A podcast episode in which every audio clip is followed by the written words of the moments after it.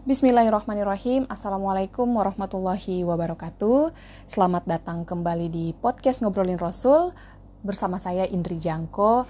Nah, di awal ini eh, saya mewakili tim Ngobrolin Rasul meminta maaf karena waktu Ramadan kemarin kita memang eh, niatnya mm, lebih banyak posting gitu selama bulan Ramadan itu. Tapi ternyata qadarullohnya ada beberapa hal yang eh, terjadi gitu ya.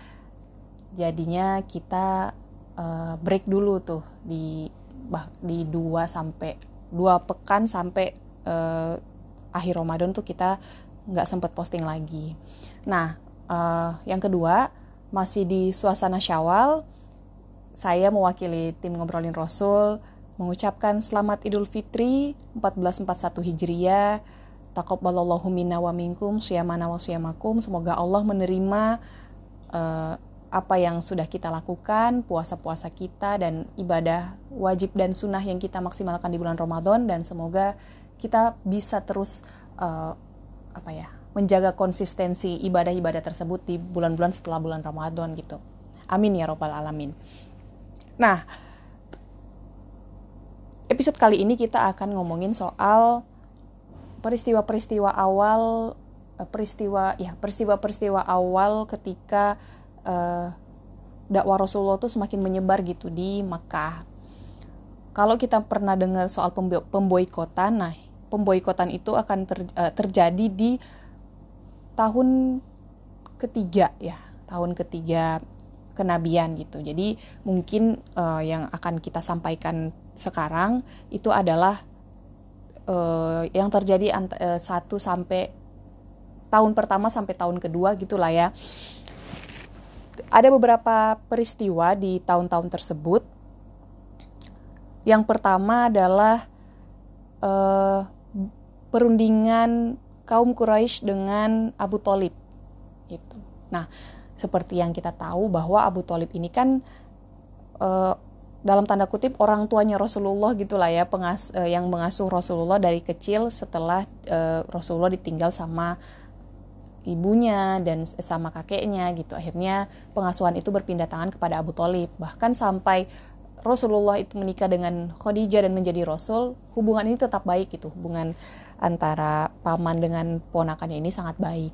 Jadi kaum Quraisy itu berpikir, gimana kalau kita deketin aja si uh, pamannya yang memang belum beriman kan ya, dan sampai sampai meninggal pun tidak beriman kepada Rasulullah gitu. Tidak mengucapkan syahadat. Gimana kalau kita Uh, berunding aja dengan Abu Talib, siapa tahu kalau misalnya Abu Talib yang ngasih tahu uh, Muhammad bisa berhenti berdakwah gitu. Akhirnya datanglah kepada Abu Talib, uh, mereka menyampaikan untuk minta tolong gitulah ya kepada Abu Talib untuk uh, ngasih tahu kepo- ke keponakannya berhenti berdakwah. Abu Talib setuju waktu itu, uh, waktu itu ya. Abu Talib setuju, terus uh, tapi ketika diamati tuh setelah setelah Abu Talib bilang setuju, e, kaum Quraisy mengamati kok pergerakannya nggak berubah ya, tidak e, jangankan berhenti, berubah aja enggak gitu, malah mungkin makin gencar gitu Rasulullah untuk berdakwah. Datang lagi tuh akhirnya e, didatengin lagi Abu Talibnya, terus habis itu kaum Quraisy itu berkata, demi Tuhan kami tidak rela ayah kami dicaci maki, cara kami diolok-olok, dan Tuhan-Tuhan kami dicaci eh, dicaci maki gitu. Suruhlah ia berhenti atau kami akan memerangi kalian berdua. Akhirnya dengan berat hati Abu Talib menyampaikan ini kepada Rasulullah untuk eh, sebaiknya berhenti berdakwah gitu. Jangan, eh, kata Abu Talib gini, wahai putra saudaraku, janganlah engkau bebankan kepadaku apa yang aku tak sanggup menanggungnya gitu. Terus uh, Rasulullah menjawab, aku bersumpah demi Allah, sekalipun mereka meletakkan matahari di tangan kananku dan bulan di tangan kiriku, aku tidak akan meninggalkan dakwah ini sebelum Allah memenangkannya atau aku terbunuh karenanya. Gitu. Nah, uh, apa maksud dari matahari di tangan kanan dan bulan di tangan kiri itu berarti walaupun semua hal yang ada di alam semesta ini dikasih ke dia, ke Rasulullah un, supaya berhenti berdakwah, kekayaan, semua fasilitas hidup, walaupun dikasih seperti itu, Rasulullah tidak akan uh, tergiur dan tidak akan meninggalkan uh, risalah dakwah ini, kayak gitu. Terus abis itu karena mendengar mendengar Rasulullah ngomong kayak gitu ya, jadinya Abu Talib akhirnya bilang, "Hai putra saudaraku, lanjutkanlah dan katakanlah apa yang engkau inginkan. Karena demi Tuhan, apapun alasannya, aku tidak akan pernah meninggalkanmu." Gitu. Dan memang terbukti ya, Abu Talib ini sampai wafat pun uh, tetap berada di, tetap membela Rasulullah gitu apapun yang terjadi. Tapi um, tidak uh, bersyahadat gitu ya.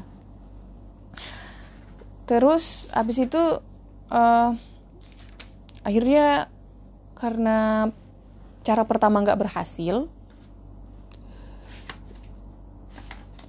ya, cara pertama nggak berhasil, akhirnya e, mereka berunding lagi nih. Mereka berunding lagi saat itu di rumahnya Walid bin Mughirah.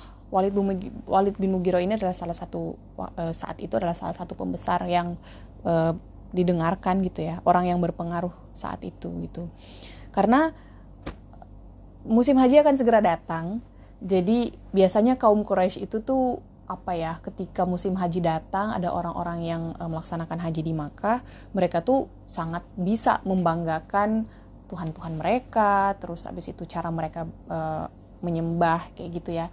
Dan semua e, apa semua gaya hidupnya yang pokoknya bisa bisa banget dibanggakan di depan orang-orang gitu.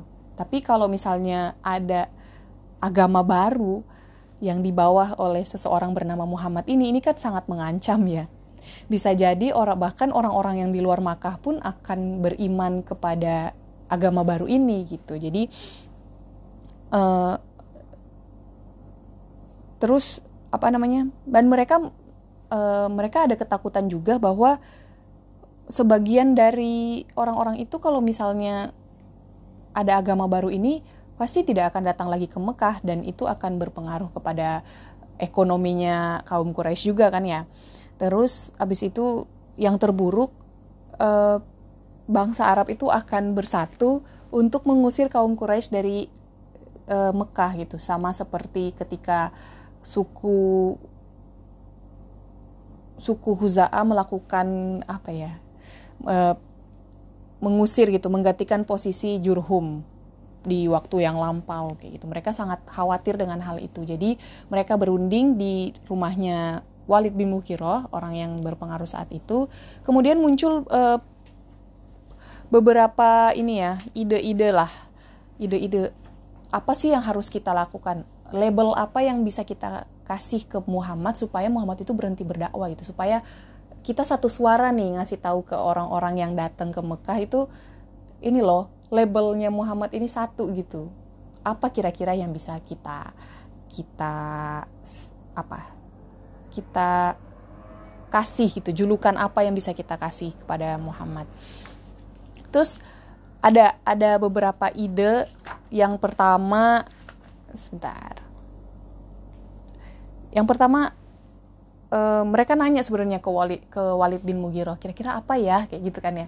Terus abis itu uh, Walid malah bilang, ceritakan pendapat, uh, justru kalian yang harus memberikan pendapat kalian, nanti aku mendengarkan dulu dan supaya aku bisa memutuskan, kayak gitu. Akhirnya muncul uh, ide pertama yaitu dukun.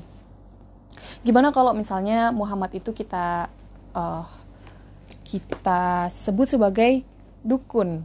Nah, uh, abis itu Walid nggak setuju. Walid Walid bilang tidak ada ciri-ciri sama sekali gitu, tidak ada ciri-ciri dukun yang uh, ada di diri Muhammad gitu. Kalau misalnya dukun itu uh, berbicara komat kamit, Muhammad tidak berbicara komat kamit gitu.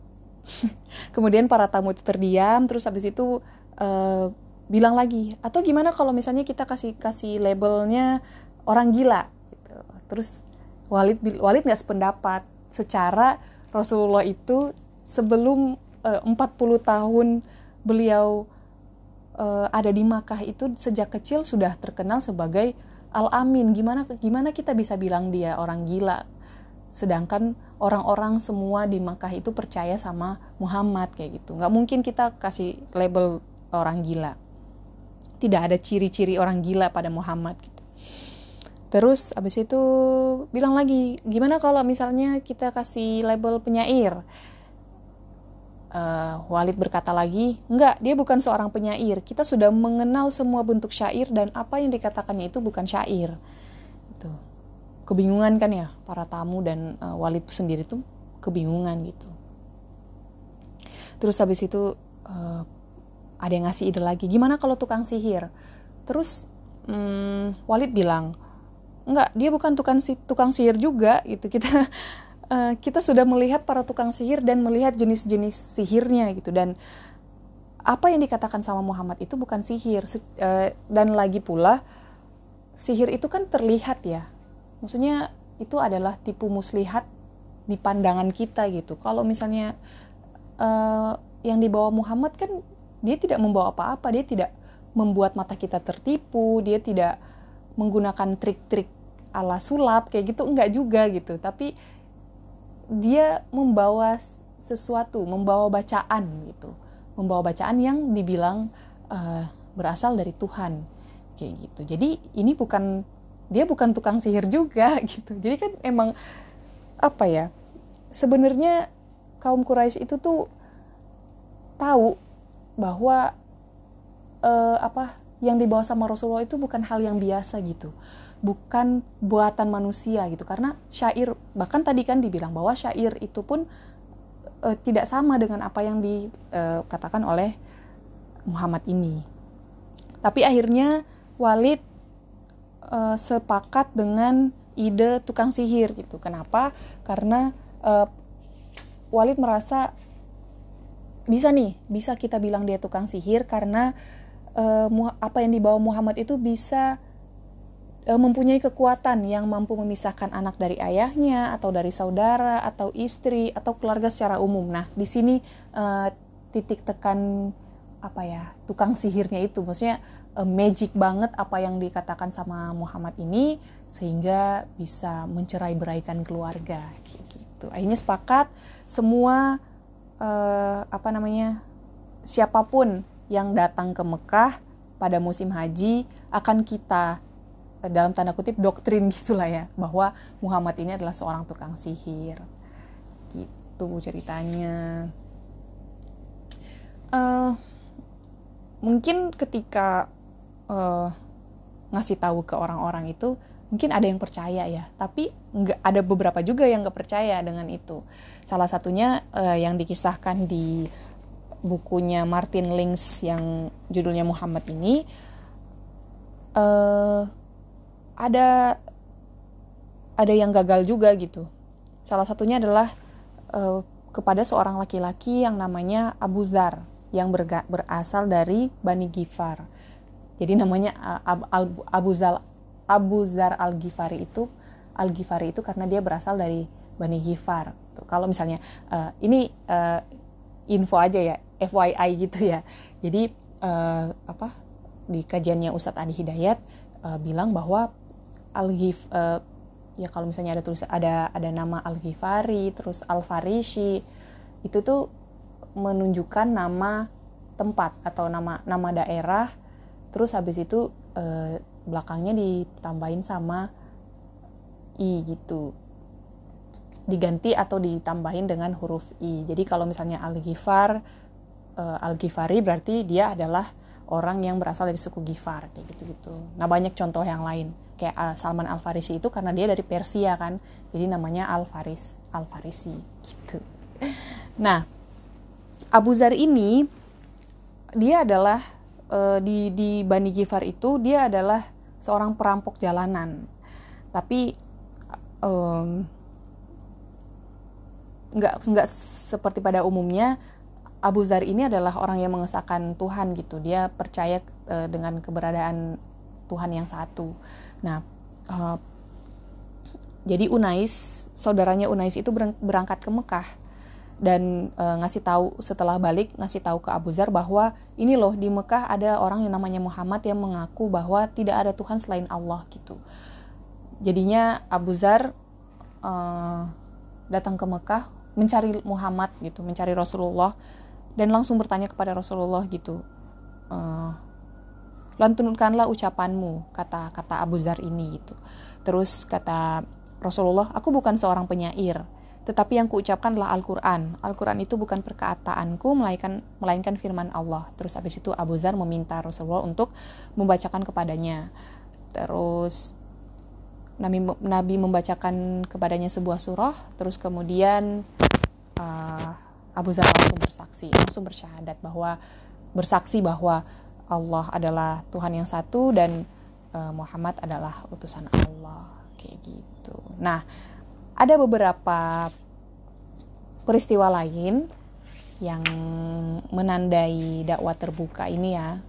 Uh, dakwah terbuka khususnya mulainya ini konfrontasi ke konfronta, konfrontasi kaum Quraisy kepada Rasulullah secara terang-terangan gitu ya.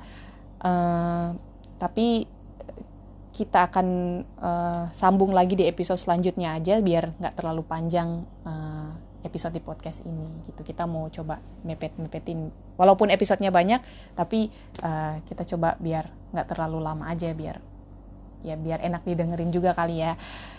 Mungkin itu yang bisa saya sampaikan di episode ini. Ada satu yang saya lupa, ya Allah. Uh, sebelum menutup, kita selawat masing-masing dulu ya. Dipersilahkan.